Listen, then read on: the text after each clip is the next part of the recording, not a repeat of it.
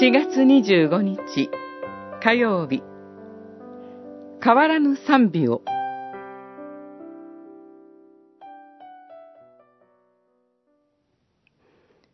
主イエス・キリストの父である神が褒めたたえられますように。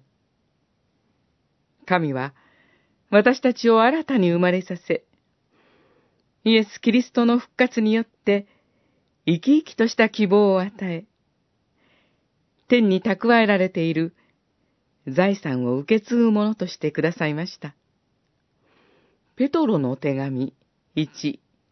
一章三節四節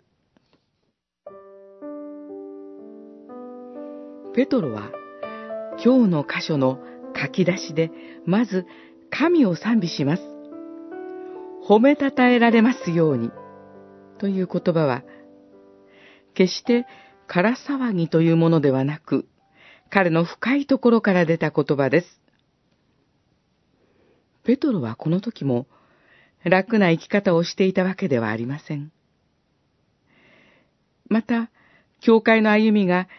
常に順風満帆だったわけでもありません。この直後の6、7節においては、2回も試練という言葉が登場します。また、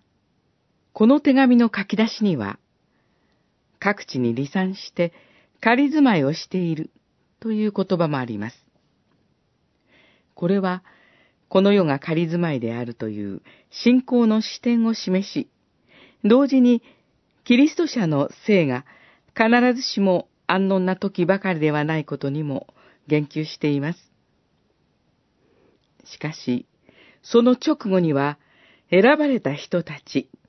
という呼びかけが続いています。そして、これこそが、ペトロの神賛美の理由です。では私たちは何に選ばれているのでしょうか？それは新たに生まれることであり、また復活によって生き生きとした希望を与えられ、口内財産を受け継ぐ者にです。主イエスのご復活のゆえに、私たちはいつもこの希望と賛美に行きます。